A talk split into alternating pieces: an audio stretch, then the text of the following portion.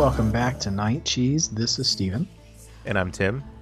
And we'd like to welcome you back. Thanks for joining us for this week's episode Cheese and Peele. Um, that'll make more sense in a minute or two. Um, we appreciate uh, everybody kind of coming along for the ride with us, particularly this past month, as we have been exploring some of our um, well, I, I, would say some of our favorite, but um, a lot of horror movies that have been nominated by our listeners. So mm-hmm. um, yeah. it's been an interesting ride for us, um, taking on different things. Any any lessons learned? Any lasting impressions so far, Tim? Before we get into tonight to uh, tonight's selections. You know, I maybe, maybe this, you know, and this is totally off the cuff, so I don't know where this is. I don't I don't know how this rambling is going to turn out, but one thing I, I think that it's been interesting in all these discussions, I feel like a lot of times the horror genre gets relegated to kind of this superficial surface level, you know, let's let's scare people as much as possible and let's be as gross as possible. And while that is out there, I feel like there's a, also a great deal of depth when it comes to horror film as well, and horror can say a lot even though on the surface you may think, "Oh, well this is just like every other horror film where jump scares and suspense and surprises and you know stabbing wounds. I don't know, uh, but there there's a lot that can be said in horror, and um, I, I have just been really, and I mean even before the series, but even during this, just rethinking about a lot of these films. Uh, it's just been really exciting to go back through and see a lot of that that depth. It's it's been it's been I've really enjoyed it. Yeah, I couldn't agree more. Um, in this most recent season of life, and this isn't a COVID joke or anything like that, but it's like, mm-hmm. um, I guess just the past few years, I, have grown a lot in my respect for horror as a genre. Mm. Um, not necessarily every film. I mean, like as Tim just alluded to, there's there certainly are a lot, uh, but, but, but I wouldn't say this. You know, it's it's kind of like music sometimes too. Mm-hmm. Like, um, I don't know how you were, Tim, but I, when I was a teenager, um, I, I, I had a bit of brand loyalty towards certain genres of music versus others, yeah. and would just write off an entire genre um, because of what it seemed like on the surface. And mm-hmm. um, and the same is is really true with uh, with uh, film genre too. Um, the fact of the matter is that good art is good art, and um, you, you can really find that in just about any genre if you know where to look. And and I think this month has really proved that a lot. And um, you know, horror in particular has a really um, when executed well, has a really um, unique ability to uh, uncover things about what make us afraid uh, why do things make us afraid? Certain things make us afraid. Um, what do you do when you're faced when you're confronted with yeah. that um, and that kind of stuff? We talked about a little bit about that with Event Horizon mm-hmm. um, at the beginning of the month, and then uh, and also too just how groundbreaking horror can be, just in film in general. Um, you know, we talked a lot about uh, Clouzot and Hitchcock uh, last week, and um, and even way back and when we talked about The Shining, it's it's uh, you know there's there's a lot of um, just iconic moments come come out of this genre, um, and um, in particular, I think tonight is a great episode to and a great opportunity to um, talk about some of those underlying issues mm-hmm. uh, that are uncovered with a genre like this. Yeah, um, yeah. So yeah, circling back around to the introduction here, um, that uh, we we called uh, tonight's episode, this week's episode, "Cheese and Peele," uh, as a reference to a, uh, a, very popular current horror director, uh, Jordan Peele, um, who, if you if you're if you're anything of a horror fan, you know exactly who he is and and and and what films have made him popular. I mean, this is not this is not an underground guy by any sense of the word. Um, mm-hmm. No pun intended when we get there. Um, but uh, it's interesting though. Like uh, Jordan Peele was, I don't want to say originally, but I, but I think he at least gained his first notoriety as as part of a comedy act with mm-hmm. uh, Keegan Michael Key and and uh, the show Key and Peele, which uh, su- surprisingly enough, gained notoriety because of the absence of Dave Chappelle from Comedy Mhm. Central. Um, Yeah. They kind of took over that sort of identity of black comedy sketch show Mhm. um, after Dave Chappelle retired from his his sketch comedy show. Mhm. And so, you know, they do that. It's you have um they they do have I will say this from a comedic standpoint. Um I, I didn't watch their show um as religiously as I did Chappelle's show when it was on like 15 years ago now Mhm. at this point. Wow, it's a long time ago.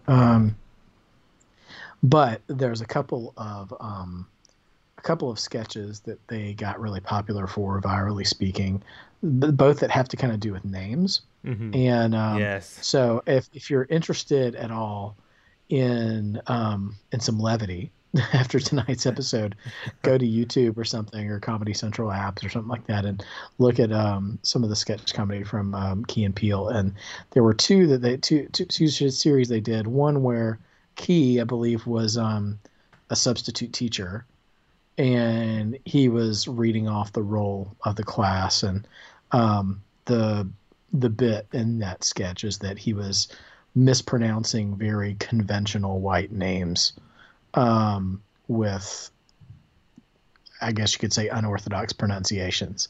So you know, Denise was D nice, and I think the the one that lives in infamy is uh, Aaron. He calls him A Aaron.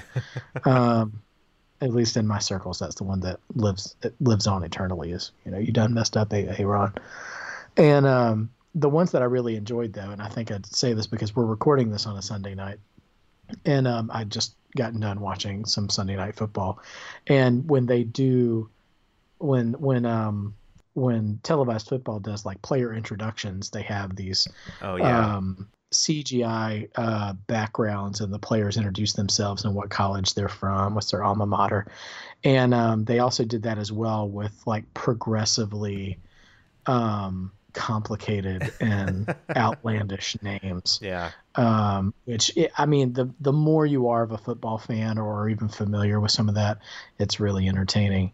Um, I think that culminated. That was multiple sketches they did that, and I think it culminated with some actual cameos from real NFL players who have uh, unorthodox de- names. Mhm. Um, like I remember, I just remember this because I was um, a fan of this particular player from when he was in college because I followed his college team.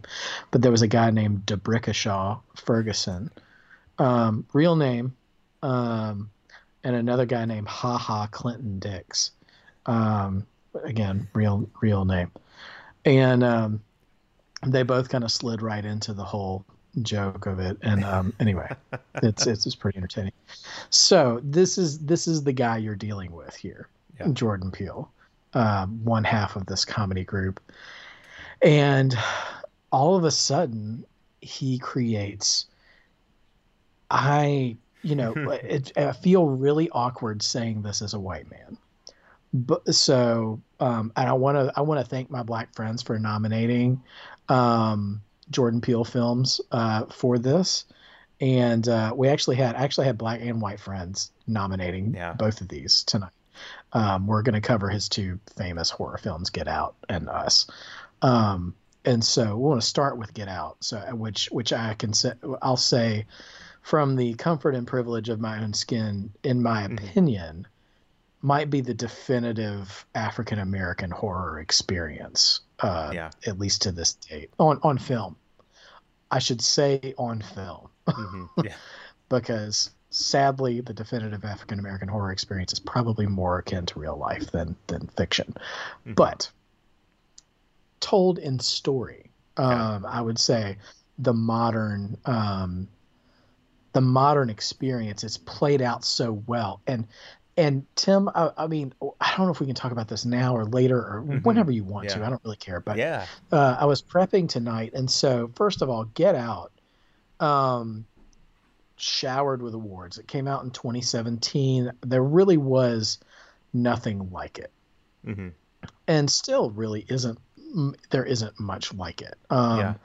And um, you know, Peele was. I, I guess you know if it comes out in 2017, he's probably creating it or getting the ideas for it around the early teens. You know Mhm. 2013, 2014, yeah. right around the sort of first wave of Black Lives Matter. Mm-hmm. Um, and it comes out in 2017 and we'll, i don't know how deep we want to get into this but even so much as real life even impacted his rewriting of the ending of the film yeah to to give a happier ending because because the entire execution of the film and the and the plot and the advancement of it really gives you the logic of this is not going to end well you mm-hmm. know yeah. um, and he played it he played that he executed that really well too at the mm-hmm. at the very end of that.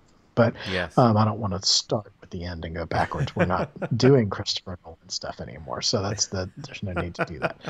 Um, so okay, so here's the thing: is that Jordan Peele's these two iconic horror movies seem to have not not a wide disparity, not like a mm-hmm. Star Wars: The Last Jedi kind of disparity, mm-hmm. but enough for you to notice it. I would say, yeah, in critic yeah. in critical reception and in user reception, and I'm very I'm mm-hmm. very interested in that. Yeah, um, yeah. Get Out has uh, its IMDb score is a seven point seven, which is respectable. I mean, it's that's good, but also you think about some of the Nolan movies we were going through, like that's probably one of like that's like a low ranking Nolan film. Yeah. You know? Um which I think this is better than it's better than all of Nolan's least films, I think. Mm-hmm. Yeah. I, I think if, if this was like just because, and I'm only bringing up Nolan just because that's what we did last before we did all this. Yeah. Um, so it's still semi fresh in my mind. I mean, I would rank this halfway, maybe even top five if it was a Nolan film, you know. Um, maybe higher. I, I don't know. I, am doing this off the cuff. I haven't really thought enough about it, so I shouldn't pursue that anymore.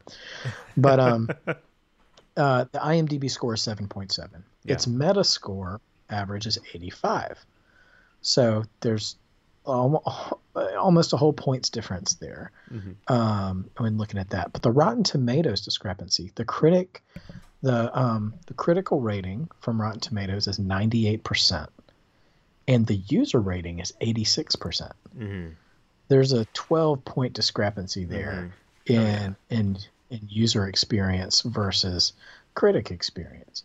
Um, and just jumping down real quick, it's even bigger with us um, Rotten Tomatoes uh, on on Meta. Uh, first of all, IMDb it's a lower score. It's a six point nine, but the Meta score is eighty one. Um, and then Rotten Tomatoes has a has a ninety three percent critic score, but the user rating is fifty nine percent. It's actually rotten yeah. with the user, um, which I was Man. shocked. Yeah, yeah. So the easy answer is to say racism, but I don't. I think that's that's kind of shooting first and asking questions later. um, so I don't think that's entirely fair. but I'm yeah. curious, Tim. Do you? What are your thoughts on why there's such a wide gap between uh, critical reception, yeah. user reception? I, you know, Get Out. I, all the all the all the accommodations you gave it, I would say the same thing. I would. It's it's uh, it is it is a film of our time. You know, I mean, this is yeah. it is a, and you know, and like a lot of horror films, you know, there the, in a lot of horror films, the fear comes from, or at least stems from some something in reality, and kind of explores that. I, am not, to, you know, I don't want to jump the gun and say racism as well, but um, this film does explore. Well, well, oh, sorry. No, I was just well, just let it be known. I am absolutely 100% sure that is a part. Of Oh yeah, yeah. Oh yeah. I, I, don't think. I mean, if if if racism could work its way into the Last Jedi, mm-hmm. um, it yeah. most definitely is in oh, yeah. Jordan Peele's work in oh, terms yeah. of reject the rejection mm-hmm. of it. But I just wanted to say I didn't I didn't want to I didn't want to just lazily accuse people who didn't enjoy no. it because, like, because yeah. I mean, you know, we can put this under the microscope for sure, but, mm-hmm. uh, and, but I'm also not saying that that's not yeah. that that's absent. It's yeah. definitely not absent. But mm-hmm. anyway, sorry. Please continue. No, no, but I, I'm just gonna I'm gonna kind of take your your thoughts and go a little further and say, yeah, I think I think a lot of times, yeah, uh, it reveals a lot about the African American experience that is not kind to white people, nor should it be. Like I feel like Yeah. white people in the U.S. are too uh, used to being coddled and comforted, and Yeah. yeah, and so I feel I, I think seeing this, and even I mean from the first scene, it's so gripping, and I feel like we're so used to these. You know, as white people, we're so used to these like far off kind of hypothetical ideas of like monsters coming to get us, and th- this the first scene of a of a black person in a a white world in a white space uh, and that legitimate fear being there and a fear that even as white we all we all get. Like i think it's ups- i mean i think it is up i i think it can be upsetting and it i mean it's you know not i'm not trying to and now see i'm trying to comfort white people. I'm trying to i'm trying to do what i'm i I- think it's a natural response but i, I I feel like there is this sort of fragility where we react negatively when we see kind of reality exposed to us. Anyway, so I'm gonna double down and say there are probably some nitpicky things, but I I think Get Out, maybe not so much us, even though I really still enjoyed us, but I feel like Get Out should be studied, and I, I'm sure I think you mentioned it has been already. Like Yeah, it has be on- literally been studied. it's Yeah. gonna be on yeah film like film class syllab you know syllabi. I mean it, it probably already is. Yeah, it, it it's it it is a significant significant film, and so I'm not you know I don't know. See, this is me being Well- nervous that I'm going to offend white people, and I'm like, come on, this this, this just I mean, It's fine. come on, White yeah. people bounce back. They have the luxury of just turning us off and pretending Oh, like yeah. we don't exist. Oh, yeah. It's fine. So I, I'm Um, gonna yeah I'm gonna say that you know because I'll be honest even me as like a you know white person I I love this film but I mean it's you uh, you see it's a mirror to uh, it's a mirror and it's and it's not a kind mirror you know it reveals a lot um even for me who I'd like to think that I'm you know we were I, I hate this I don't like the term woke and we were joking about it before the the episode but I, Yeah, we almost ep- uh, titled this episode "Hallow Woke." Um, Total- but total we really didn't feel yeah. like our listenership would understand the self-owning Oh, yeah. corniness that Tim and I self-deprecate tongue-in-cheek, one another yeah. with on a daily basis. Um, Oh, yeah. So we didn't title the episode that, but we wanted to let you know that we almost did, and that we didn't mean any pejorative connotations with that. It yeah. it would have only been making fun of us but uh but yeah. Yeah. i feel like even for us like you know i feel like i'm i'm really trying to to learn to listen to grow to actual you know be a voice. I i still feel like i fail in a lot of areas. And so i even for me like i feel like it's a it's a it's it's a tough it's a necessary film but it's it's tough to see but we but it's something that needs to be seen. It was an interesting film because i feel like both black audiences really need to see this. And i think white audiences needed to see this as well. I think we yeah i think we needed it. Yeah, well, you know, um, it's very predictable for me to go to um, Marvel as a, as a comparison, you know, because that's that's kind of what I do Mhm. um, with a lot of things. But um, this came out in 2017. Black Panther came out in 2018. Mm. Um, the the those two films in general did a lot for African American representation in film Yeah. um, because because because black people had stopped becoming like a character in the film and they were the culture of the film. And and it was more than i really don't mean this in any kind of negative way but it was but hopefully everyone kind of knows what i mean when i say this. Like it was more than like a tyler, tyler perry movie you know? Mhm.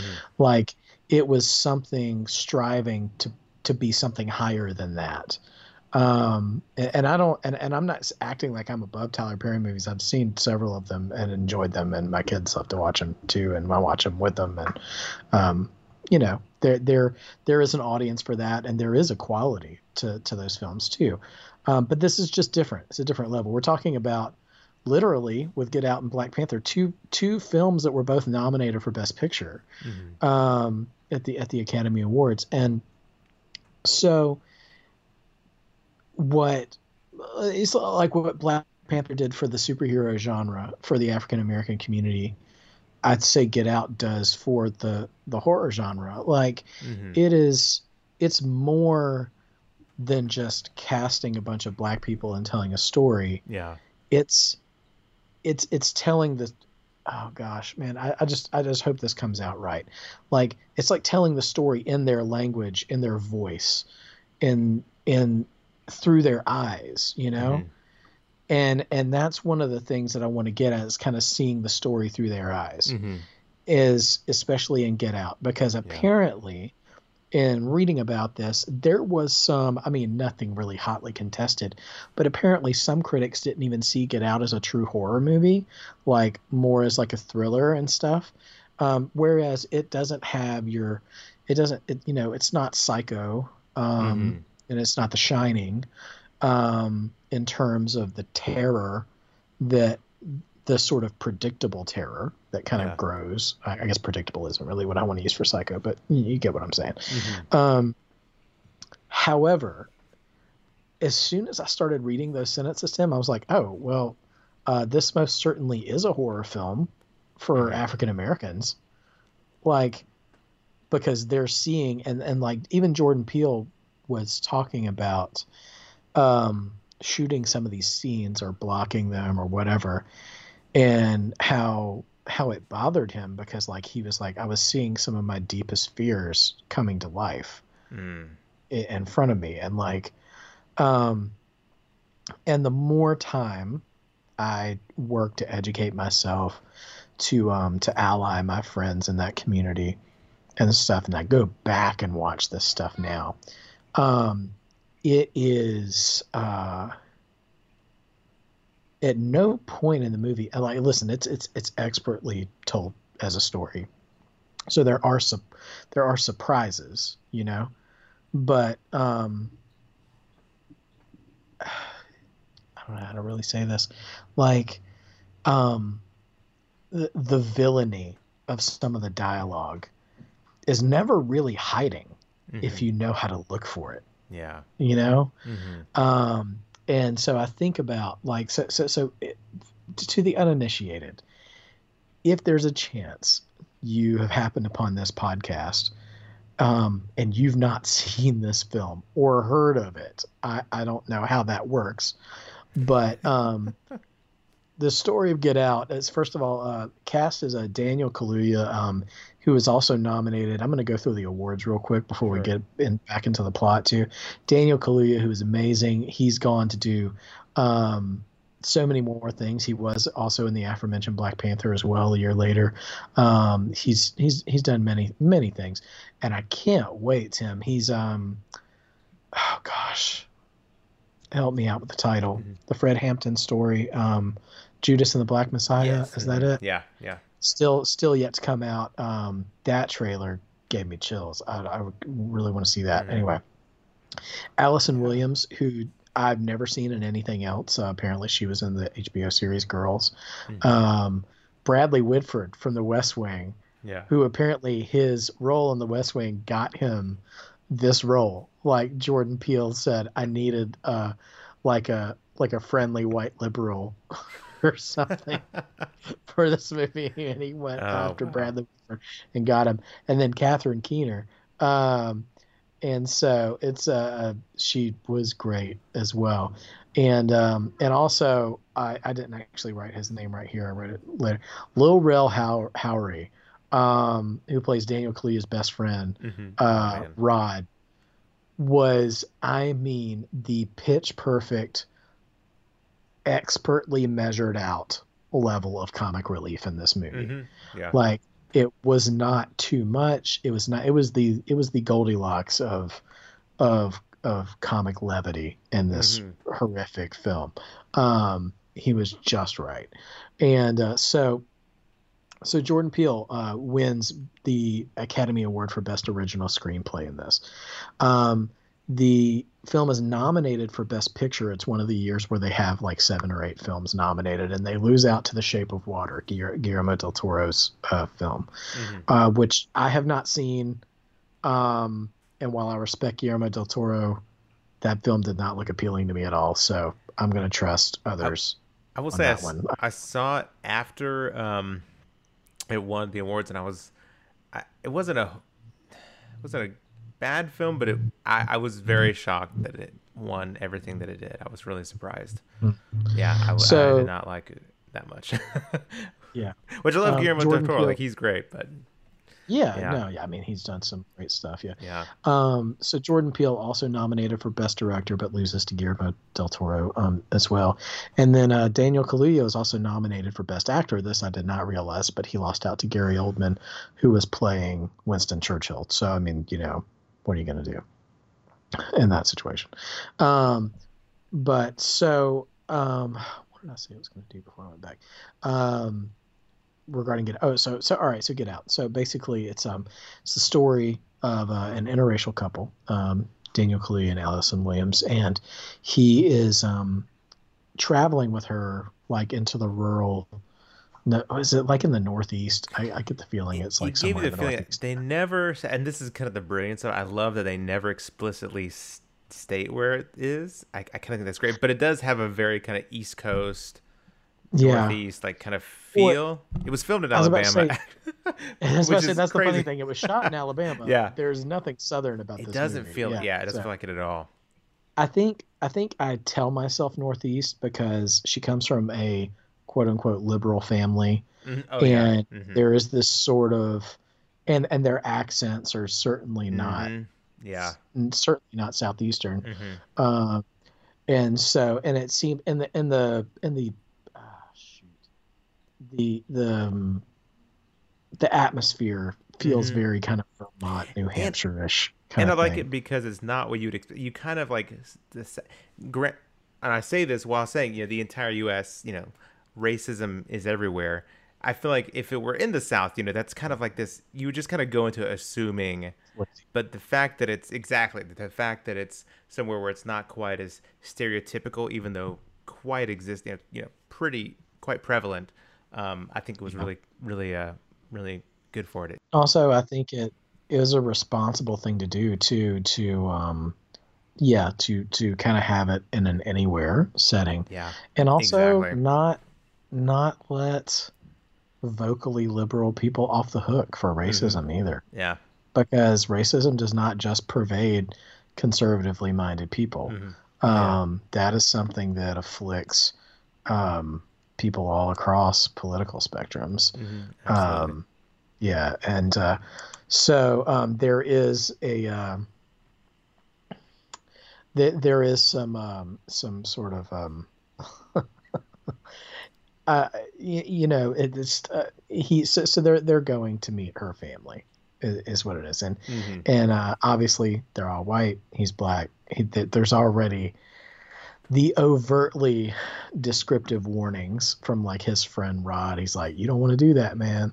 Like you know i could go out in the country with a bunch of white people be the only black guy out there you know and it's and it all feels you know reminiscent of a lot of tropes warning black people about being around white people and stuff like that you know, you know and it's you know where in the past it's played for laughs there's a growing unease Mhm. with uh, and discomfort with uh, Daniel uh, Kaluuya's character. Was Chris is his name, right? Mhm. I think.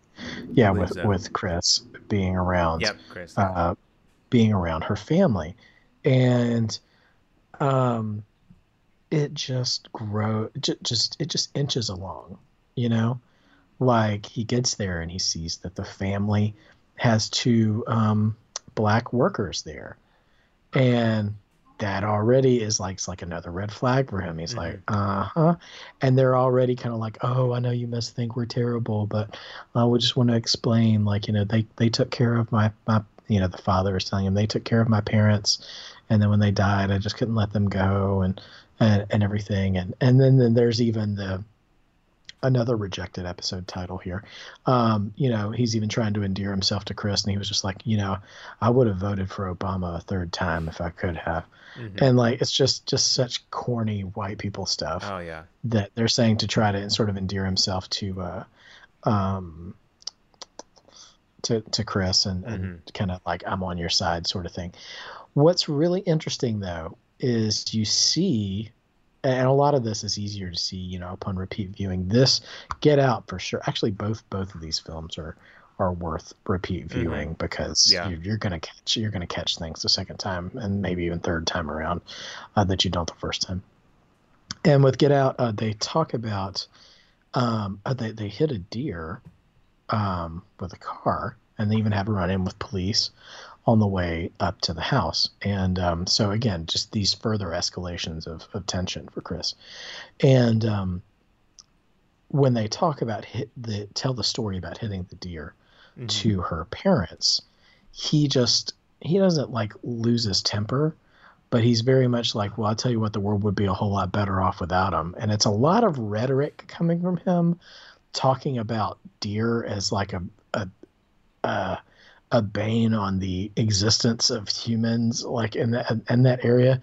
But it all feels a little too reminiscent of of uh, racist rhetoric and Yeah, stuff. And yeah. and um and at that point you're kind of like, all right, I'm, I'm just projecting at this point, right? Mhm. You know, like it's not really as dead on terrible as it, as it seems.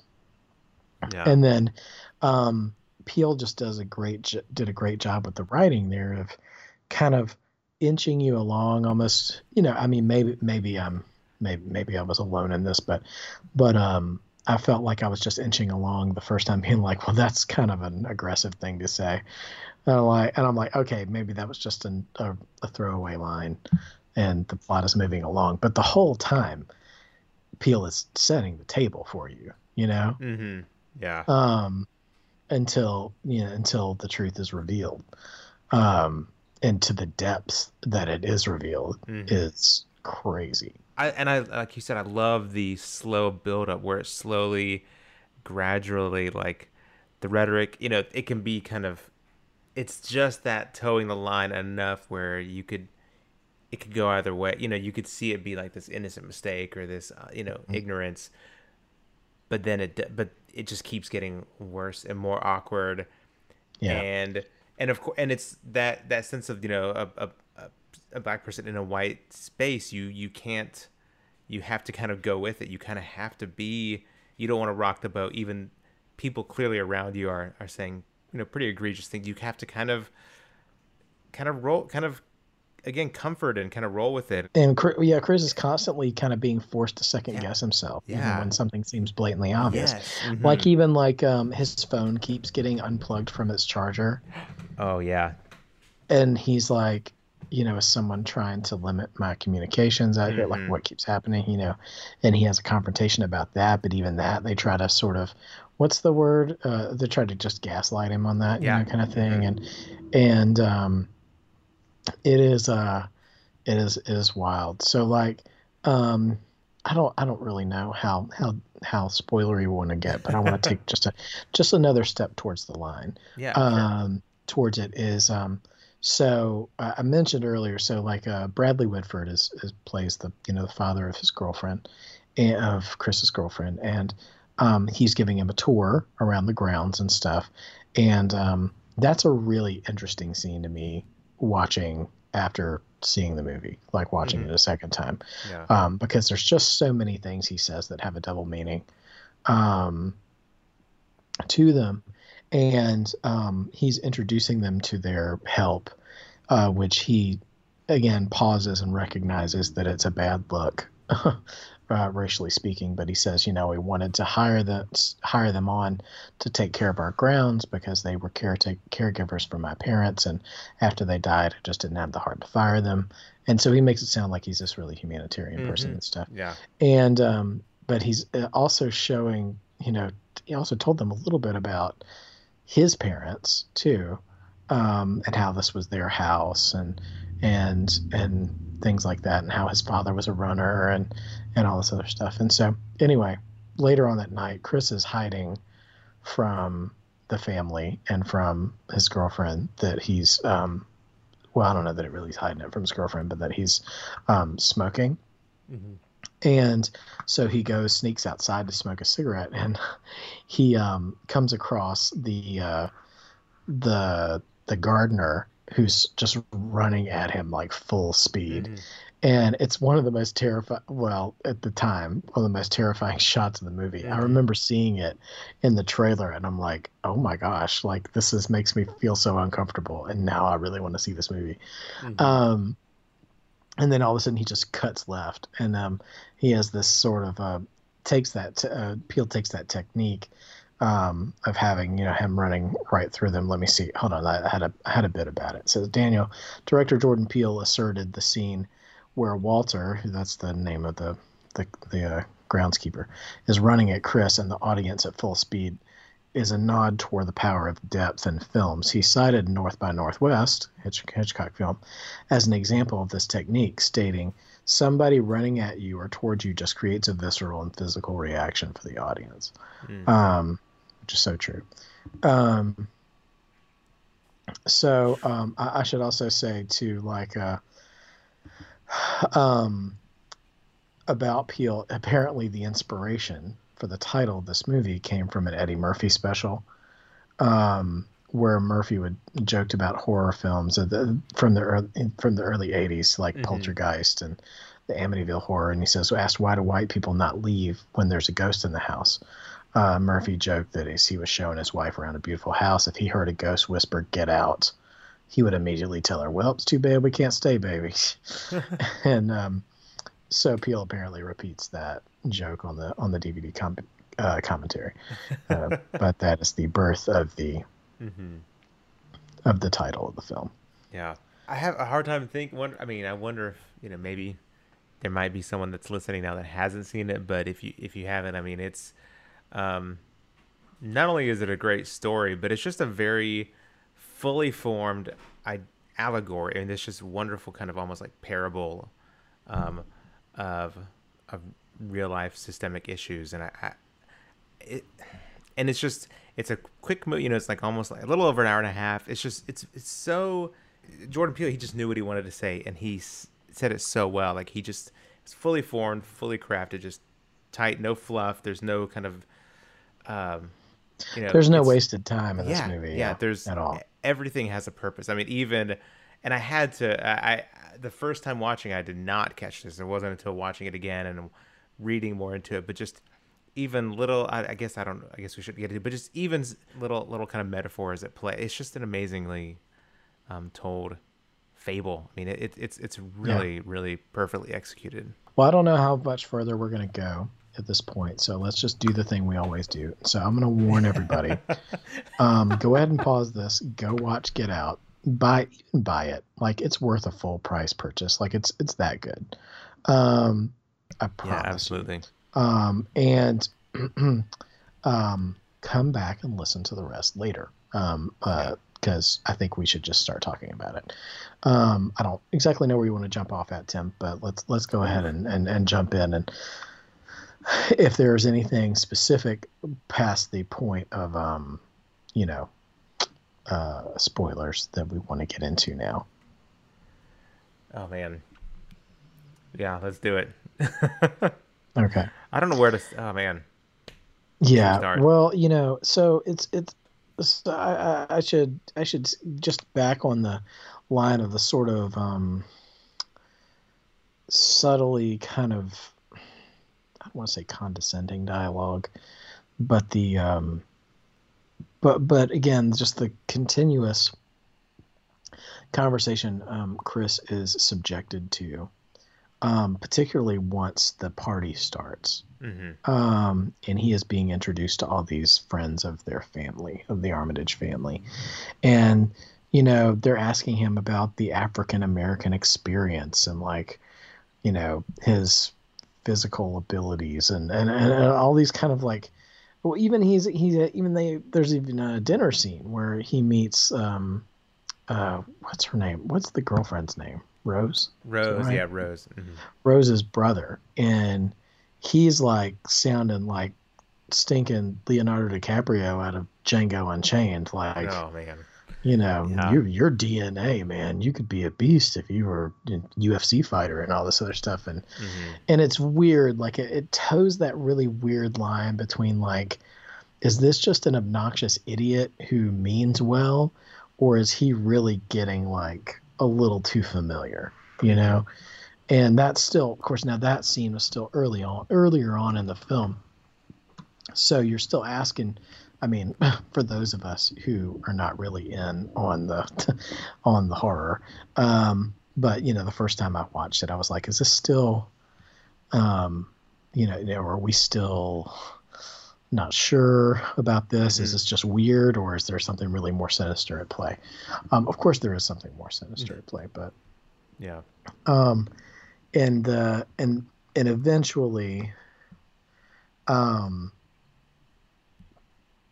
he um, you, you know Chris is trying to stay in touch with his friend Rod, who's back home, like looking after his dog and stuff, and also always telling him that he shouldn't be there with all those white people. Um, eventually, oh, he sends him a picture. So if you've seen the trailer, there's this really important scene at this party where he sees Lakeith Stanfield, actually, um, who uh, has a brief brief time in this film, um, where he's like sees him dressed up, all, you know, old and white, basically. Mm-hmm. Um, so he goes to take a picture of him with his camera phone, which, by the way, just as a moment of levity, is so cringingly embarrassing is that Chris tries to take the cell phone picture of him like low key, but the flash is still on yeah, his oh, phone. Oh, and so it gets everyone's attention when he does it. And he's just like, oh no. like, you know, talk about wanting to crawl into a hole and die. Oh gosh, but, yeah. Anyway, but as it turns out, the flat the light from the flash um, does something to Lakeith Stanfield's character, and he begins panicking and and confronting Chris and yelling at him to get out, to get out, to get out. Um, and then they carry him away, saying like he's having some kind of a seizure or something, and to ignore him.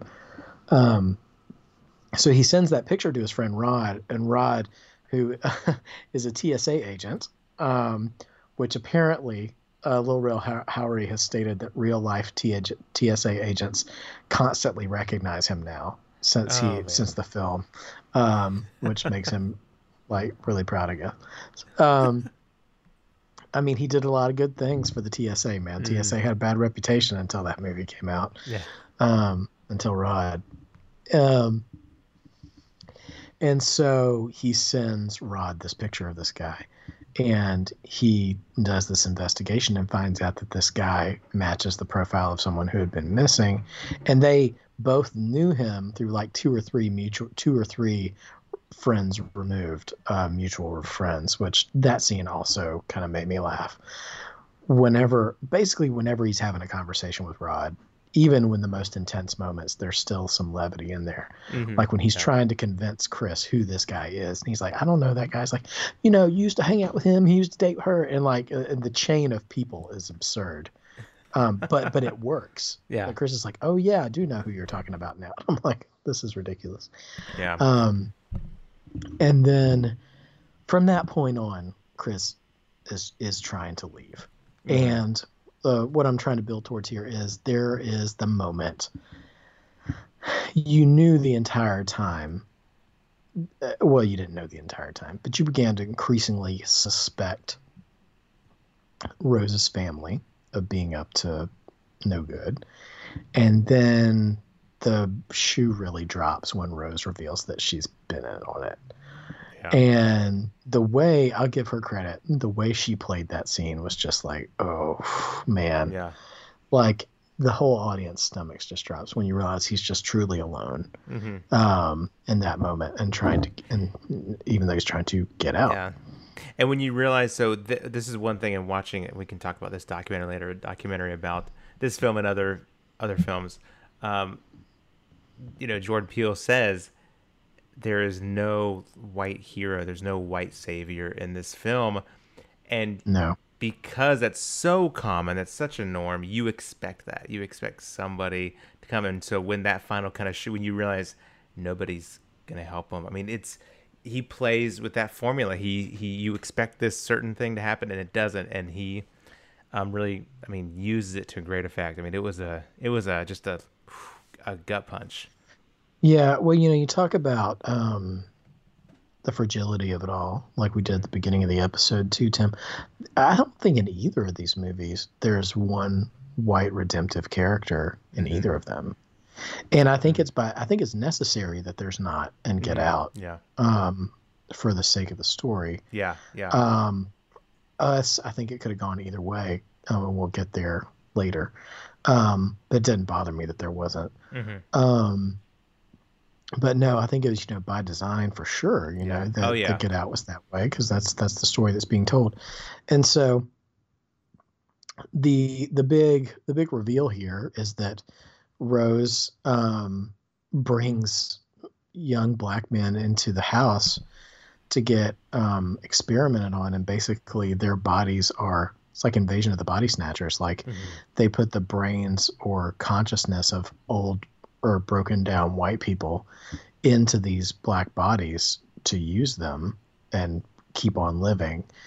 And um, is, you know, it's pretty much a harsh left turn there science wise, but still the horror is very real and, and what they, you know, and their value for black humanity and, and also like just the, uh, just the sickness of, of how deep they'll go for that.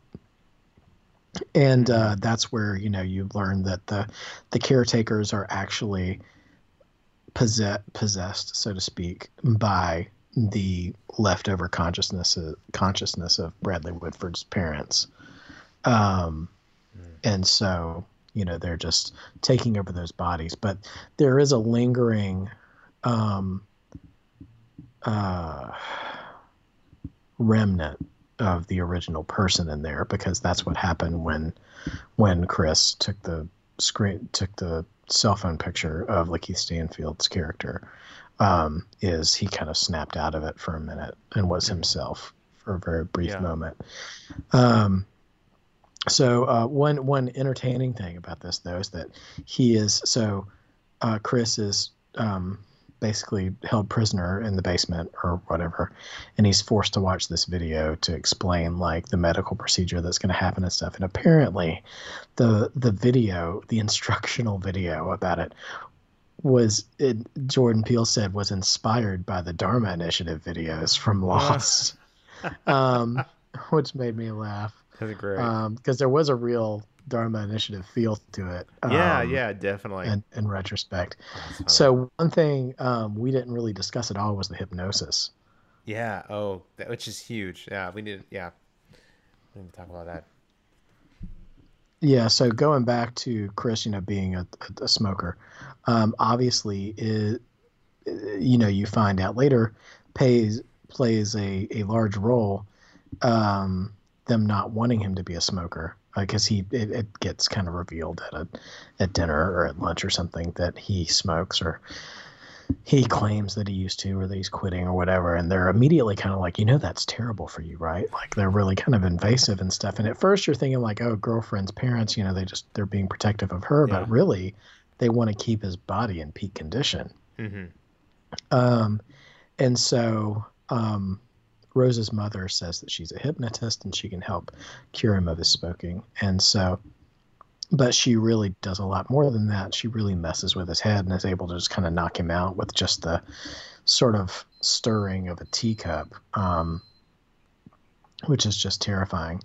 And um, they talk about, he, he talks a little bit about the uh, sunken place, um, yes. which is what they refer to like where he goes when he gets mm-hmm. put under hypnosis Which and the, the visualization of, of, that yeah yeah go ahead no, no you take it i was going to say it's almost verbatim what you're about to say but the the imagery the visualization of how what happens when he when he is kind of hypnotized and how you see his hit him kind of sinking away from what he's seeing into blackness kind of almost like floating away into this place yeah. yeah called the sunken place um and it's almost like almost like a movie screen. You see this his vision like just moving further and further away from him, and it is it is really effective. I mean, it is really powerful.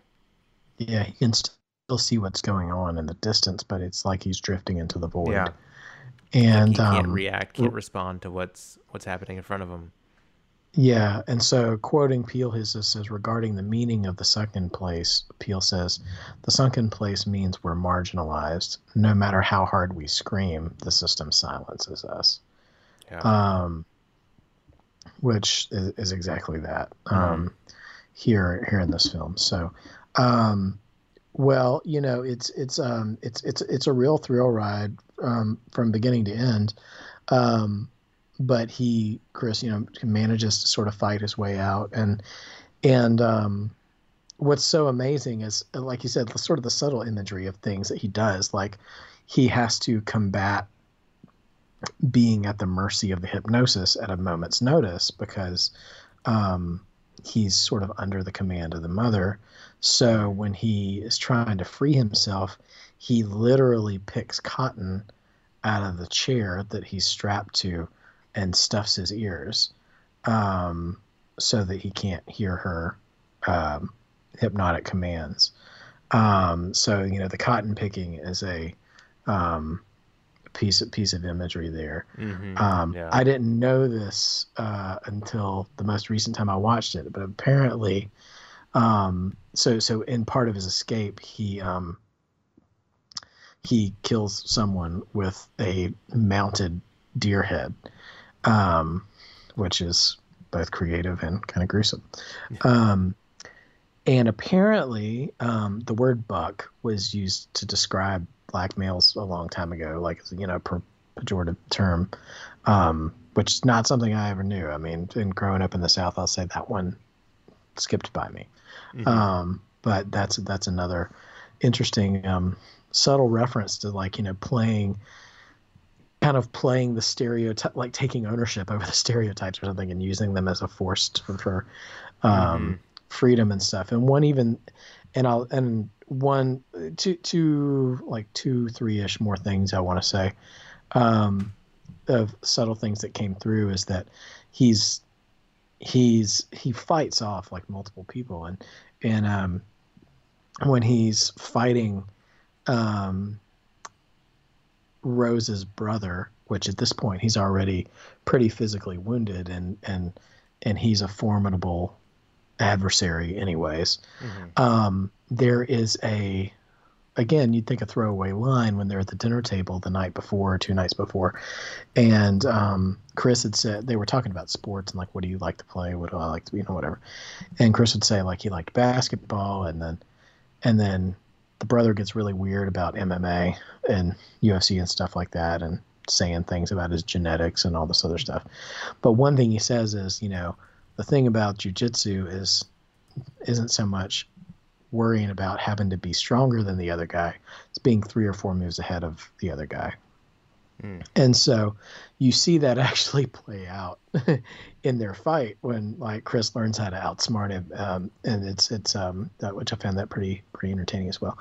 Um, so last couple things have to do with Rose and it's like, I don't know if I'm a bad person for laughing at this scene or not but um, again, it's it's the placement of it and just the um, again the unexpected levity of, of, the situation is while so much of this is going on chris is fighting his way out of bondage and trying to literally fight for his freedom here it cuts to rose sitting alone in her bedroom.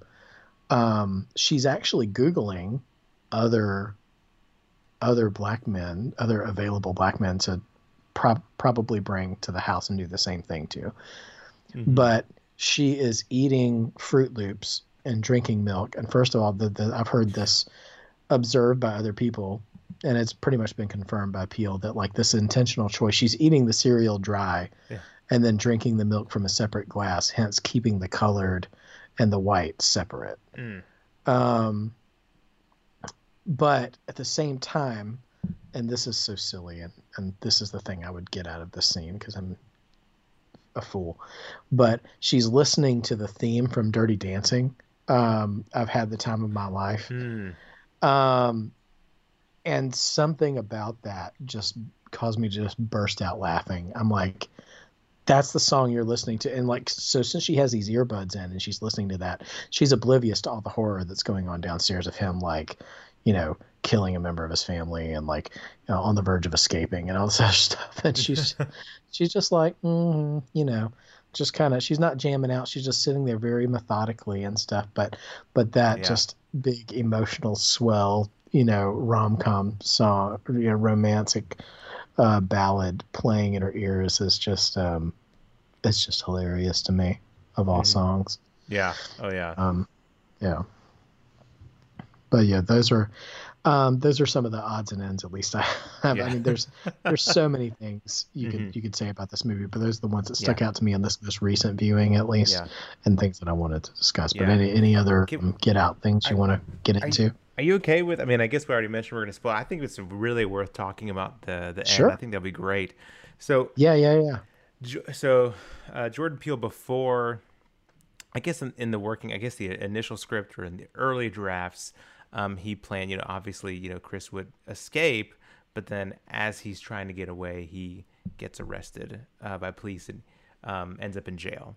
Um, and he was uh, in an interview, or I guess in just a documentary, he was talking about this and how, as he was working on this a lot, that's when a lot of the, and we talked about this a little bit earlier, but a lot of the kind of the swell of uh, Black Lives Matter protests and just a lot of what was kind of happening um, in the periphery was now like becoming you know nationwide news. It was becoming front and center, and he said, you know that they it felt like in a time where there was that much of an outcry, they really just needed a win. They needed a, a positive, yeah. because it's the the jail time or even maybe being being you know killed at the end of the movie. That was just too. I mean, not too obvious, but it was just that's kind of what is known. You know, that's that's what's expected yeah. and so they don't need a like you know the black audience doesn't need a subversion mm-hmm. of well i say a subversion they don't need the logical execution of those yeah. expectations because mm-hmm. they they're they're living it yeah exactly exactly and it's just it's also a trope a trope in film as well you know i mean it's you know representation in films you know black people it's very it's just a norm of either you know in prison outfits, you know, or, or killed by. I mean, it's it's just both yeah, in reality. You just know you're never and, truly free. Yeah. Um, so so the end, I, which I think is just a wonderful, uh, a wonderful turn because the same character that we mentioned, his friend Rod, who was kind of his voice of reason. You know, he was kind of that that voice in the theater saying, "No, don't do that. That's dangerous. Don't do that. You're crazy." Yeah. You know, that's uh, that same voice. He's every character who's ever yelled at the, the uh, yes. uh, yelled at the screen. Yeah, yeah. He he is able to find out his location, and he he's so you. It's just oh man, it's just the the ending is so perfect because you before you see the police, you see the the flashing blue and red lights. You against, see the red and blue lights. You see yeah. it reflected mm-hmm. on Chris. You see these lights, and I feel like you're celebrating so much how close he's he's gotten to to getting out to getting out. um, and then when you sit, your your heart just sinks. You're just like, all right, this this is not going to go well. You know, you, you yeah. It's it was devastating before anything happened. You just see those lights and you're just devastated, and and it's his, I it's his best friend, and uh, I just it was an ending I did not expect. Was so relieved, and it also fits so well because he was such a kind of prevalent, uh, you know, uh, friend character early and earlier in the film. It just it it worked so well. Um, anyways, yeah. but it was just also just this kind of like uplift. It really needed it. And just one more PS to that. Yeah. like he picks him up, he gets him in the car, and they just sit there. Mm. And for the first moment in the whole movie, you just exhale for a second, yeah. you know? Mm. And then immediately after the exhale is out, Rod goes, I mean, I told you not to go in that house. which is like you're so wrong for that. Yeah, you know everything. He just and it's just like he immediately mm-hmm. starts, you know, breaking his, yeah, you know, you know what. Mm-hmm. But like, yeah. I mean, he just, it's I, just. I, I will say in this film to some extent, but a little bit, almost more in us. But there is a lot of that, not a lot in this film, but there is that that humor that I feel like Jordan, you know, Jordan really injects that really that necessary yeah. occasional levity. Uh, he, he, you know, he's already really great at, but I think that's a little kind of uh, added touch of his the way a kind of adding addition to the the what he's doing in the horror genre is also this sort of like occasional levity. It, yeah, that was a great great moment. Yeah. Oh man. Yeah, no doubt. Well, listen, guys, uh, Get Out is, um, I'm not actually sure where it's available. It was on Yeah. HBO Max. Um, I'm not sure where it is now, if it is anywhere, but um, it's, it's, I, I'll say this. I found a combo pack, I think, on um, like iTunes or something like that, that had Get Out and Us for like 19.99 for, for both together, um, which I think is a great deal Mhm. for that. Um, if those of you are interested in Jordan Peele's material, and uh, if you don't have either one of those yet, but yeah, Yeah. keep your eyes out for Get Out um, on streaming services. It is, it is Yeah. incredibly worth your time. Absolutely. And what and I mean, we talked a little bit I mean, we talked about the sunken place, but that's become kind of vernacular for when we been, see yeah.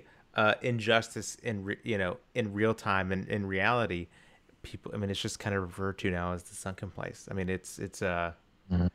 it's uh I mean- I mean not to not to get too political and not to get too into the to, but just even now uh you know this upcoming election seeing uh the and especially and I will just say especially here in Georgia although granted polling locations are closing all over the place but especially in in metro Atlanta the the decrease in polling locations in predominantly African American communities where you see lines of people literally waiting you know hours and hours just to vote um Mm. I mean that's that what what what else is that other than that's that is systemic silencing right there. I mean, disenfranchising people uh, from voting. I mean, that's I, that's the sunken place. I mean, it's I, I feel like it, he this film put a I don't know just a term to be able to spot when that's happening in real life. I don't know. It, it's it it really really did a, a pretty profound thing with that. So.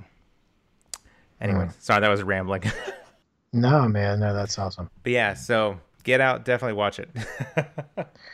I was I was trying to look for it. There was one quote I wanted to read verbatim, but I couldn't Mhm. find it. Um, but it has to do with um, uh, Rose's uh, father um, talking to Chris about, you know, what we don't know are his parents inhabiting the bodies of these of these keepers and stuff, and um, knowing about that now, like that entire scene where he is giving Chris a tour of the house, it's so haunting. Like he walks past the door to the basement, which is where you know hmm the room where it happens, so to speak. Um, and he just says, "Oh, we can't go down there. We've got a black mold problem." Oh wow. And which is obviously these black bodies become molds for for the white inhabitants. And then uh, he said, "This was my mom's house, but we'd like to keep a piece of her here." And as soon as they do that, they cut to Georgina standing in the kitchen, um, as you know, keeping a piece of her, you know, in the house, which is inside her mind.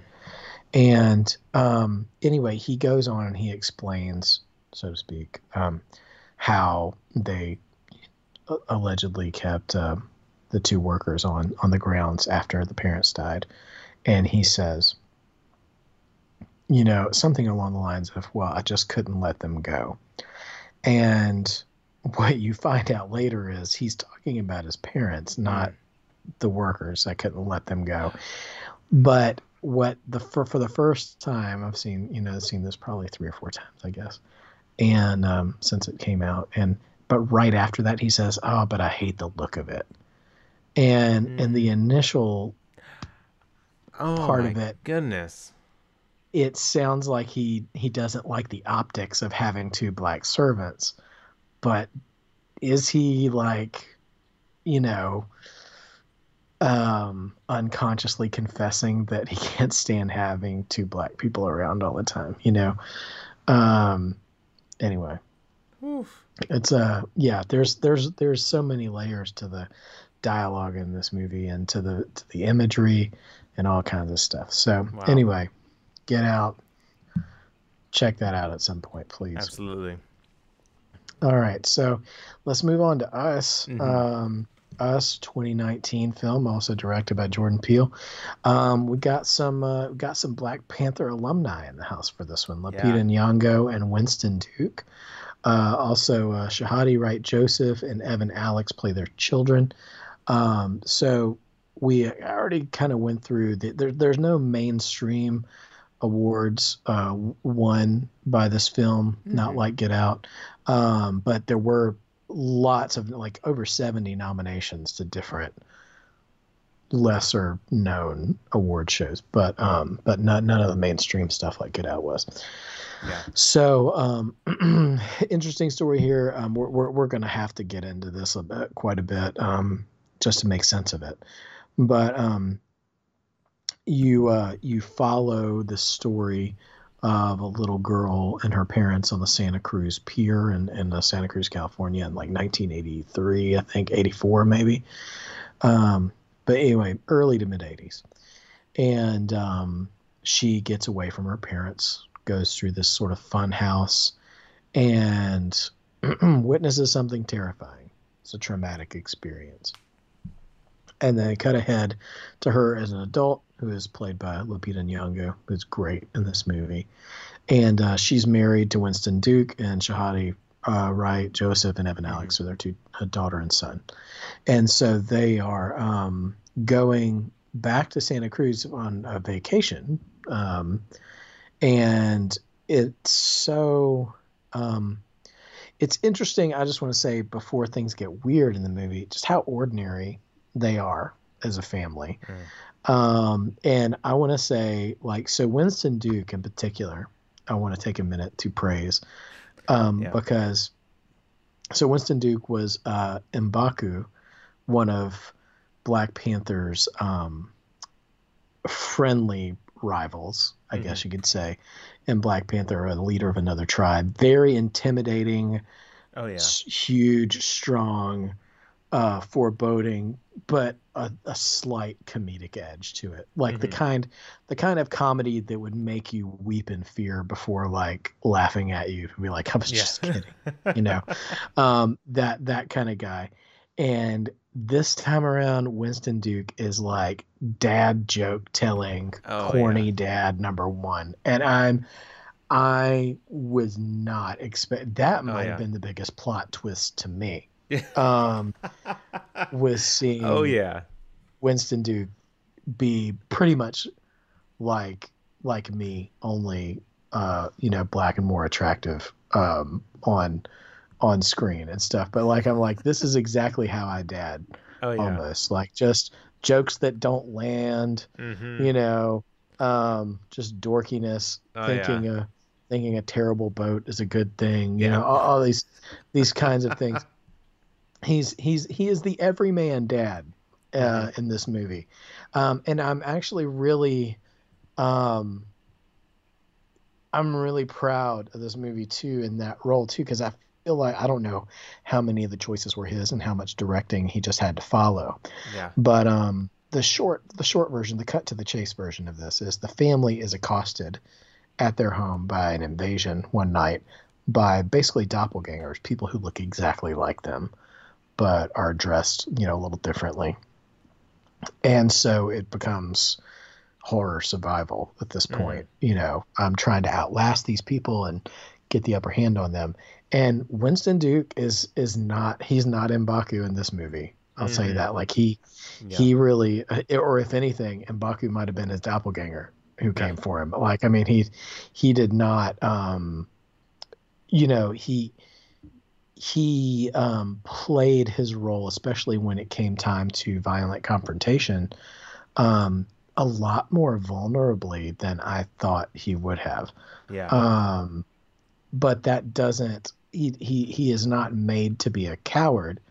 He's just made to not be a superhuman. You know. Yeah. Um. And so you know he gets he gets injured at one point in the movie, and he kind of you know sells that injury for the rest of the movie. I mean, mm-hmm. uh, and he's still, but he still charges on like a like a like a dad would, yeah, uh, to protect his family and stuff. And so it's uh you know in in that regard, it's a um, it's it's really good. Um, and the the as it's um I feel like in the hands of a lesser director you would you would have a man like Winston Duke cast in that role and be like, oh well, he's he's not going to lose a fight, you know, kind of kind of thing.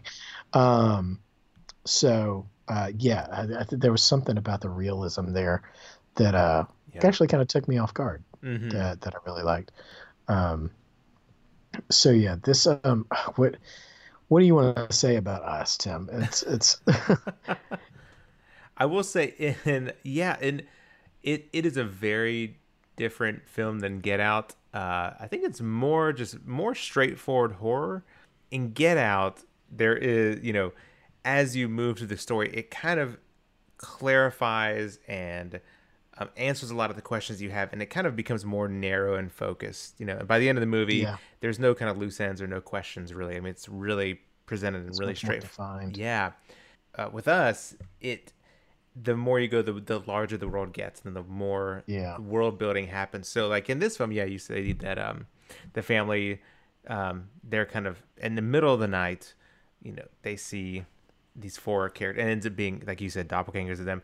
And after they're you know, initially it just feels like it's just this one family's experience, but then after they're able to kind of get away, they go to some friends of theirs that live nearby or that are staying nearby at another house, and they see that that's happening to them as well, the same exact thing. And so they start as you as the movie goes on, you start to realize, oh, this is uh this is bigger than we realized. This is you know, it, it kind of this this ball starts rolling and get like almost like a snowball, just keeps getting bigger and bigger and more expansive and until I don't I guess we spoiled get I mean yeah until Oh, I have fully intend on spoiling us. yeah It's okay. and in us it, it gets to the point where this is happening to every every theoretically I mean I don't know the world but the US like it's I think everybody I think it's localized to America okay yeah okay oh yeah yeah I guess that makes sense yeah it's right. explained later on as, a, as an American experiment, Experiment, that went yep. wrong. That's right. So yeah, so this is happening to every, everybody's doppelganger in a coordinated effort that is that is underground. I don't know Tunnels and tunnels. Yeah. and stuff. Yeah. yeah. Anyway, so it, so that's one thing that um, was interesting with us, and I feel like with us, I kind of expected something like Get Out. You know, more kind of, Mhm. um, which isn't said that it was it was bad because it wasn't, that, but I kind of expected more of a a pair more something more localized, something more small scale, just this more intimate maybe. Yeah, well, it's a more personal story. Yes, mhm. Yeah. And while it still is, it also is much more involved and much more larger stakes um, at play. So But- Yeah, Get Out is a much more personal and, and Mhm. I think intimate is fine to say uh, story, yeah, but also us, and, and also in Get Out, the the lines of good and evil are Mhm. incredibly starkly defined. yeah, They're yeah. literally black and white, hmm Yep. literally and Mhm. figuratively. yeah, Um, and in us, I would say the lines between good and evil are not as super simple as they might seem. hmm yeah, uh, yeah. the more you think about it at Mhm. least like um so one of the uh, when the family the let's say that the protagonist family here is confronted by their doppelgangers the the doppelganger version of Lupita Nyong'o's character they call her Red um has this very hoarse voice that she speaks with. And she's the only one who actually speaks English. The rest of the family um makes no which is which by the way just going back to black panther for a second winston duke's doppelganger grunting a little bit. Hmm definitely gave off that M'Baku vibe a little bit. Anyway so um but anyways uh, she's the only one who really clearly communicates in a way that the you know ab- above ground dwellers understand. And so she sort of gives this sort of fairy tale monologue about a princess and a shadow or something and about how a princess had this great life and and but like um everything that the princess had the shadow had this terrible painful version of the same experience. And um so strangely enough there the the um the doppelgangers in this movie they call them the tethered um uh, in in the us have this strange mix of terror and sympathy hmm at the same time because these are it's, it's a group of it's like a, whole race of people if you want to call them that that have been subjected to something that they didn't ask for. Hmm and you find so you find towards the end it is it is revealed that the government created this experiment to to create all these doppelgangers and have them sort of tied to their human counterpart in an effort to try to control humanity. But it like like puppets, you know, or like mm-hmm. like giant voodoo dolls or something, you know. Um, yeah. But the connection didn't like the connection didn't take. Anyways, it, it didn't work. So basically, they abandoned all of the doppelgangers, the entire country's worth of doppelgangers underground, and l- never to be seen again until the movie happens. And so, um, what we're experiencing is is this uprising, um, and the the tethered want to. I, I get the idea that the tethered want to untether themselves from mm-hmm. from their human counterparts so that they can live autonomously, but they can't do that without killing their doppelganger. Mm-hmm. Um, and so, um, in the beginning, when um, Adelaide, that's Lupita Nyong'o's character as a child, has this traumatic experience. Um, she's in this carnival, like this Hall of Mirrors funhouse kind of thing, and and what what's to be fair, what's truly t- terrifying, my kind of terrifying horror moment, mm-hmm. is when like you you're not alone in that moment where you realize you're not alone. Oh, yeah. You know, and so yeah. she, as this little girl, is walking through all the mirrors, and all of a sudden you realize one of them isn't a mirror; it's it's her doppelganger. Mm-hmm. And like, kudos to that little girl, man. Like her like big eyes and crazy stare and stuff will haunt my dreams for sure. Um, anyway, you find out at the end of the movie that that traumatic experience was actually her doppelganger, Red, um, choking her unconscious, um, taking her prisoner, and switching places with her. So the entire movie, we've seen a grown Lupita and Nyong'o, the person that we are connecting with, the Adelaide we're connecting with, is actually the tethered one. Mm-hmm. Um, and it's the real Adelaide is is Red, who has come back and is leading the uprising. Um, but it gets emotionally conflicting here because the husband and children you see don't belong to the this uprising leader that belongs to the Adelaide that we've seen this whole movie, you know? Mm-hmm.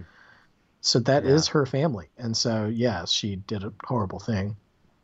But at the same I don't know. It's it's it's it's it's very gray to me, you know. Mm-hmm. Um and so it's um it's it's it's it's strange. Yeah. Uh, to me, and so now that I, oh man, hmm. Sorry, I was just. I don't even know how to. It's yeah. Uh, I, I, so much is churning in my mm-hmm. head. So like, the thing is, is that like when when one of them moves, like the other one moves and stuff. Yeah. Um, and and things and things like that, but like Lupita's character that that we her, the protagonist for meeting was she she was the the puppet, you know. Yeah. Like so, but but so like, does the children she have did, did do they possess that part of her, you know, mm-hmm. Or because they have a fully human father? Does that you know? I wonder. I wonder how that works. Like you know, what are the mm-hmm. genetics of that? Maybe I'm thinking too much about it. I don't know. well, no, I was. Yeah, I will say. Uh, yeah, us that if I've said that there's anything, I, yeah, it's it's one of the. I think if you go in and just like enjoying it, I think it's a very enjoyable movie. But uh, mm-hmm. a lot of this, because I, I, do the same thing as you. Even now, I'm thinking I feel like once you start thinking about it, there's so many questions and. Um, which is really fun to, to think through and analyze, but it's there's a lot of kind of yeah, a lot of things to think through and kind of loose loose ends and just questions about the how everything works, how that you know, I, there's just a lot more questions than like you know Get Out, for instance, and I and I wonder if that might be maybe why you know we were talking earlier about the the discrepancy between the critics reviews, critics ratings, and the mm-hmm. user, and I wonder if so many people just maybe expected it to be more along the lines of Get Out, and that it wasn't. Maybe that was disappointing to them, but um, yeah, it still is a really entertaining um, and it's almost like a nod to other horror genres as well, horror films. You know, with um, like the boat. There's a boat scene where you know early on this boat is introduced, and then the it, it gets used, boat, and it kind of feels like almost like a Jaws ish, even though there's no you know shark. Um, and then there's you know with uh, there's just there's just many instances of of uh, you can tell he's kind of nodding to other great great uh, Well, horror films. Yeah, it's funny you should mention that because Jordan Peele allegedly he gave the cast 11 horror films to watch Oh wow! So that they would have quote a shared language when they were filming. Oh, and nice. Jaws is at the top of that list. Oh wow! Um, Jaws, Dead Again, The Shining. I was thinking of there the are Shi- actual Mhm. there are multiple references to The Shining in this movie. Yes. Uh, the Babadook, um, It Follows, A Tale of Two Sisters, The Birds, Funny Games, Martyrs, Let the Right One In, Mm-hmm. and The Sixth Sense. I was thinking funny um, funny games as well. Have you seen? Is is that the one with the? I haven't seen Funny Games. Uh, I'm trying to remember, but I believe that's the one, or the Strangers, um, where people kind of kind of the the one of the the main like the inciting incident of the film where they see the people in themselves basically, but in mask, kind of uh, the home invasion. Um, I think that's funny Mm. Yeah. games and maybe Strangers as well, but where yeah, where you're kind of you're being uh, attacked in your own in your own house. Um, But yeah, there's a lot of great, um, which he does it well. I don't think he's like it's not necessarily like he's just you know doing a carbon copy of this, but he's he does a lot of sort of hat tips and and acknowledgments. Yeah. great. well, like there's an overhead shot of them driving to their vacation home, along with the synchronized speech and manner. Um, uh, sorry, the uh, to the vacation home. It's it's reminiscent of the opening of The Shining. oh yeah, Um, when they're driving to the Overlook, and also that's like right, yeah, they have they have these white friends, um, which again, par for the course, terrible people, um, and really just obnoxious. But at least in this point, at least at this in this movie, it's more like obnoxious for the sake of humor Mhm, kind of yeah. way. Like um, there's no real stakes in their terribleness. Um, but they have these twin daughters, and uh, I had forgotten about this. But when you see them, I don't know if it's for the first time, but there's a scene at the beach, and they come up to the little boy, um, and they say like in synchronization in unison, "Come play with us," or "Why aren't you? Why won't you play with us?" or something like that and it's very reminiscent of like the twins from The Shining, Yeah. um, to like talking to Danny. So it's just really uh, yeah, it's it's some wild stuff for sure. Yeah. Oh yeah. But it was yeah, but this film, yeah, I, very different from Get Out. Maybe not doesn't not that it doesn't hold up to a lot of scrutiny, but it's it's you can kind of get lost in the scrutiny of it and in the Yeah. trying to figure it out. Um, not that it's not worth it. and It's again, Well, it's it's really enjoyable. You know, it's it it is not the same. You Mm-hmm. know, you know, it's not the same movie as Get Out, so it's not entirely fair. You know, you don't want to Mm-hmm. compare. You don't compare to a Kubrick's films, or you don't compare, you know, Psycho and The Birds or something like that. Like it's Mhm. they're they're just they're just two different stories. You Yeah. know, um, Get Out had the luxury. Uh, luxury feels like a yucky word to say. I'm sorry, but yeah, I mean, listen, I, I I really do believe we're gonna look back and see Get Out as this sort of cultural touchstone. Yeah. Like it it came out at the right time hmm with the right message, with the right concoction of cast, story, score. I mean, um, everything together. It was just, it was, it's this moment in time. So, Mhm. like, if you want to, like, if people want to know the, you know, 10, 15 years, 20 years from now, if people want to talk about, like, Stephen, what was the racial tension like in the in the in the teens, the the 2010s?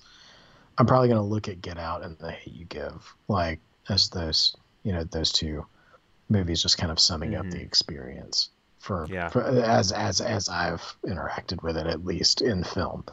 Um, is probably what I would consider to be some of the most accurate representations. Like it's it's just another level of quality that is. Now, that being said, um, if you take Get Out out of the conversation, I think Us is is a perfectly fine film, and I think it has mm-hmm. a lot to say too about about marginalization and and privilege and entitlement and um and and you know the motivations and actions of people who were mm. oppressed for so long you know yeah. um kind of the what do you expect to happen when mm. You know and and and and also too i think i don't know that Peele was going for this but it is something that it made me think about it. And if a film makes you think then it's doing a good thing. Um is that us um does a interesting job of sort of working with this idea of the reality of I don't want to innocent isn't the best word I want to use in this situation, but say unrelated mm-hmm. um, or indirect yeah. casualties of of the explosion of the marginalized. Mm. You know? Yeah. Wow. Um, yeah because none of these people who were victims were directly responsible for the suffering of the tethered um, that we know or that we're told in the movie, but they do suffer the consequences of their uprising. Mm-hmm. Um, and so that that that is something interesting to me, at least, um, in that you know we do see that nowadays. There are there are um, there are casualties in the demands for justice now. Um, not not everywhere all the time, but it but it does happen, and sometimes the people who suffer that fate are not really the ones who were causing the oppression in the first place, but it, it's something that happens. You know, mm. um, I don't know what to do with that, but it's um, it's something that that's there. I think. Mm-hmm. Um, and you know, and and it, listen, it it also could be that us maybe it's just a little bit more of a sloppier film than Get Out. It, it's a possibility. Yeah. um, but mm-hmm. you know, that's that's not the kind of show we have here, Tim. We we, we talk about how good things are. Um, unless it's the Greatest Showman. Um, so, or Uncut Gems. Yeah. So, um, yeah, you know, it's it's it's um it raises enough questions to make you want to check it out again. I'll say mm-hmm. that. Yeah. Um, and it's a little harder to find. Honestly, I'd kind of like to sit in on the class that talks about us, um, just so I can learn something here. Um, because I feel like you know, Get Out feels a lot more accessible from a mm-hmm. storytelling standpoint. Um, to kind of see what's being said and done there. Yeah. But here, here I feel like I need a little bit of hand holding. You know mm-hmm. um, yeah. to fully wrap my head around it. Um. So, but yeah, us uh, totally worth it. I think Us is actually on HBO Max right now. Yeah, yeah, um, it is. Um, so you guys can still see that. And one thing that we we have alluded to all night, but I don't think we've said by by name, is uh, so you guys will be hearing this during the last week of October. So there shall, will still be some time um, before Halloween if you have time, on Amazon Prime, there is a documentary called Horror Noir. Um, and it is, let me see if I can get the full title of it. I'm sorry. But that's the big, that's the big name is I Horror Noir. i have lost it. It's, um, oh, okay. Horror Noir, a history of black horror. So it's a documentary about um, the history of black people's influence and presence in horror films. So, um, I think originally it was made either by AMC or by um, the streaming service uh, Shudder, uh, S H U D D E R, which is like a, a horror specific streaming channel. Mm-hmm. But um, Amazon Prime is streaming it right now for free um, until Halloween. So uh, you can watch that, I think, maybe through Halloween night. I'm not sure. But it is a wonderful companion piece to either of these films. Um, doesn't say much about us. Uh, it actually mm-hmm. starts with, um, of all films, if we're going to talk about the depiction of African Americans in film and as it relates to terrible things, starts with Birth of a Nation, and it ends up going pretty much all the way up to Get Out. Um, it's not it's not super comprehensive, but it does talk about a lot of moments in um, African American representation in horror films, and and um, points out a lot of interesting. Um, oh, it, it it touches on a lot of things. I, am surprised to hear it talk about. It talks about Night of the Living Dead. Um, talks about uh, the Craft from the '90s. I, I was surprised mm-hmm. that yeah that uh, came out, um, and, and, a few others. So it's it's definitely worth um, checking out. Um, a lot of great, a lot of great input, a lot of great voices um, talking about how to uh, sort of, you know, how how the black community has been perceived and presented um, in that genre over the years. Mm-hmm. Yeah, it is. It is. It is fantastic. It's so good. I, I'm.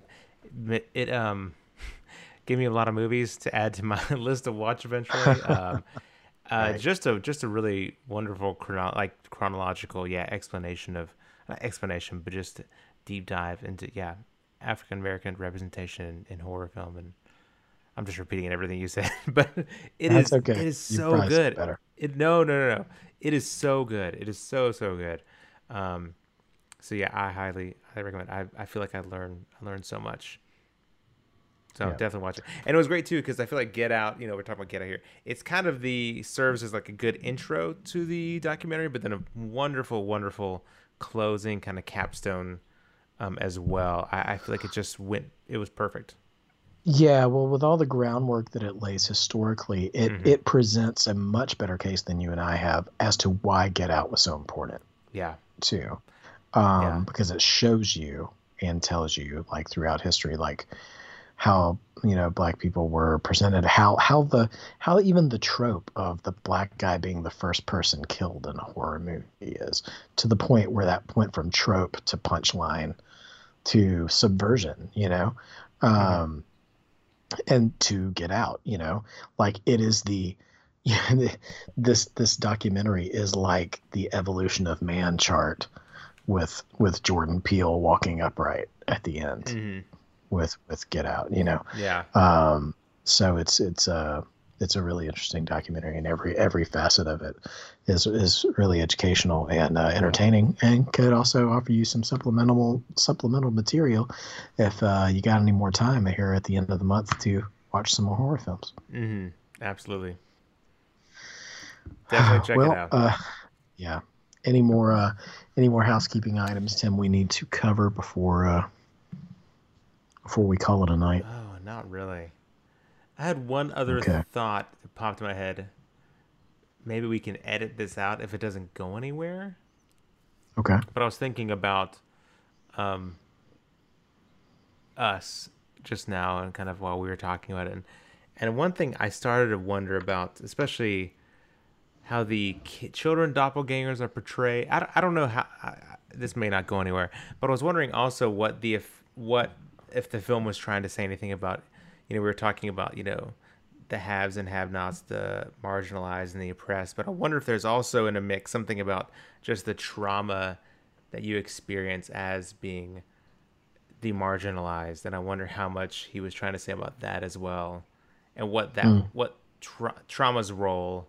Ah, see, I've, I haven't really. This is not a fully formed thought. And do you mean like in in in the children in the film, just, or I guess like not just Lupita Nyong'o as a child in the beginning of no, I guess the children, the doppelganger. But I maybe and not even the children, but just what the the the impetus, the reason for the the tether to do something. I think you can explore that a little bit because I think some of that is represented mm-hmm. in Red's, what you know, perverse fairy tale. Yeah, and and I feel like especially with the kids you see glints and and and hints and glimmers of you know obviously the the kids that you know the doppelgangers like ha, had they had a different life you know you see the with the child you know the kind of it's very very scary very creepy but also you see that curiosity as well. And you see the potential maybe? I don't know. It, it's it's almost well, like it's yeah it's heartbreaking uh, I don't. No, no, know. it totally is. Yeah. it's completely heartbreaking because you yeah. think about it. You think about the sun, Like, the sun has this sort of gimmick of this sort of magic trick, you know. But where did the lighter fluid come from? Yeah. Um, yeah. Is so I'm thinking because he's he's got this like lighter, this like mm-hmm. magic trick that never works. And he even alluded to it. He said, they said, where did you get that? And he's like, oh, I left it here last summer. I never got it to work. And then when you meet his doppelganger, his doppelganger is a pyromaniac. Yeah. And, mm-hmm. and the whole bottom half of his face is burned. Yeah. So it's like, so it's like he could never get it to work, mm-hmm. but the other kid did. And like, yeah, suffered yeah. the consequences mm-hmm. of it, you know? Yeah. And so it's um and if you and if you believe that tethering thing of like the mimicking and the miming of the movements and stuff like does he was he in any way responsible for that yeah oh like yeah. you know i don't i don't know um mm-hmm. but but i mean but i'll say this like man trauma informs all kind of irrational behaviors and mm-hmm. like and and and desperate behaviors and mm-hmm. and and really difficult to to watch behaviors like that the longer it goes unchecked mm-hmm. and um and and unremedied um well that's really the right word but you know but like mm-hmm. um yeah. So it's yeah I, I, don't know man. Yeah. I don't know how it's going to go. One interesting thing that i didn't understand at all at the beginning i thought it was really weird. It makes more sense now that i've read about it is um after they all come up above ground they do this like hands across america thing mm-hmm. um, which I thought was an odd choice. Mm-hmm. Um, but um, in reading more supplemental stuff about it, it actually makes sense because uh, Adelaide, before she's abducted, like that was being heavily promoted as the next big pop culture phenomenon kind of thing. Mm-hmm. And so that would have been the last exposure she had to some massive yeah. movement, mm-hmm. you know? Um, yeah. So when she comes back up, that's like her idea mm-hmm. of how to make a big mass demonstration. So oh, anyway, uh, yeah. Um, so that tracks a little bit more. Yeah. Now. Oh yeah, totally. That's cool. Uh, anyway, yeah, dude, it's interesting stuff. Mm-hmm. Um, by all means, you guys, it, uh, we can't say it enough times. Check out, get out, mm-hmm. and and us um, as well. Any anything else, Tim? You want to cover before I start to Oh man. Round the round the corner. oh gosh. no, I think. Ah oh, man, That's I think a horror episode. I think it's it. Yeah. Scary. yeah, I feel like yeah, with Get Out with both, I'm sure, but especially with Get Out, there's so much that can be. Uh, there's so much to to get out of it. I know we probably just mm-hmm. hit some of the surface, but it's it's it's a it is a really very worthwhile film for sure. Well, guys, we uh, really appreciate you joining us um, for the month of October and um, getting to nominate some horror films with us. Uh, November is going to be fun for us. Um, we are actually, um, honestly, just just going to display some gratitude. I think for movies that we're thankful for, and that um, there's nothing too terribly sentimental about them. I think it's just movies we really like a lot. Um, um, so you can expect some high quality recommendations. I would hope, um, unless this has us doing some serious introspection um, afterwards about the quality of our film choices. Um, but we do have a special treat um, since our great uh, national nightmare is uh, approaching the 2020 election will be next week. Um, if this is airing when I think it is, sorry, it's a little late um, in the evening. So uh, we are planning. Uh, so I hope I hope I hope this next sentence ages well because sometimes I say things when we record and then we end up not following through with them, and then I sound stupid. So, um, where our plan right now is to uh, recruit our uh, our recurring guest uh, Jared to join us for next week's episode, which we will be um, reviewing and discussing the film Idiocracy. Um, mm. Felt like it was a pretty um, appropriate time. Yeah. To to to talk about it. Maybe it'll provide a little bit of levity, like Rod did for Chris, um, and uh, can get us through mm-hmm. whatever's to come. And so uh, I think November, I'm hoping will be at least for Night Cheese will be an overwhelmingly positive month um, with with uh, good memories of films we really love mm-hmm. and maybe some fun times. So uh, hope you guys will get, continue to give us a listen, share with your friends and family. Um, we are on Apple Podcasts, we are on Spotify, and now uh, we are also on Amazon Music. So um, wherever you want to listen, um, any of those three avenues, you can find us. Um, we're also on Instagram, Night Cheese with Stephen and Tim. We're on Twitter, Pod Night Cheese, and of course we're on Facebook, Night Cheese Podcast with Stephen and Tim. So if uh, you ever want to reach out to us, if there's any films that you just want to talk to us about or you would like to hear our take on, please reach out to us. We'd love to uh, do an episode uh, for you for that. Um, and if you have any ideas or, or anything like that you want to just share with us, um, any thoughts about Get Out or us or Jordan Peele, um, rumor has it he is working on reviving the Candyman franchise. Mm-hmm. So, um, any thoughts about that, you can actually, let us know too. Actually, I think, I don't know when it's when it's been a long time, but I think a trailer actually was really? released uh, months ago, I think, but I don't. I don't remember when it was. Well, yeah, maybe even a teaser trailer, but yeah. After this is over. I'm sorry. Yes, I know what I'm going to do after this is over. Oh yeah. Go look that up. Um, but that's exciting. Um, and again, Candyman also made um, made you know some some topics of conversation in that Horror Noire mm-hmm. documentary as well. So um, check HBO Max for us. Uh, check Amazon Prime for the Horror Noire documentary, and uh, just do what you can to find Get Out. Really, it's it's worth the the tracking down. So um, anyways, guys, thank you again for joining us this week.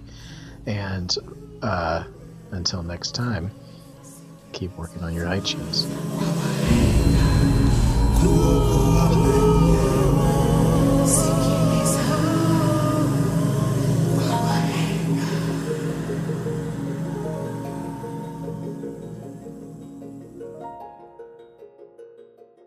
Since it's the, uh, the Halloween, no, we shouldn't use this at all uh, like Hallowoke, but no.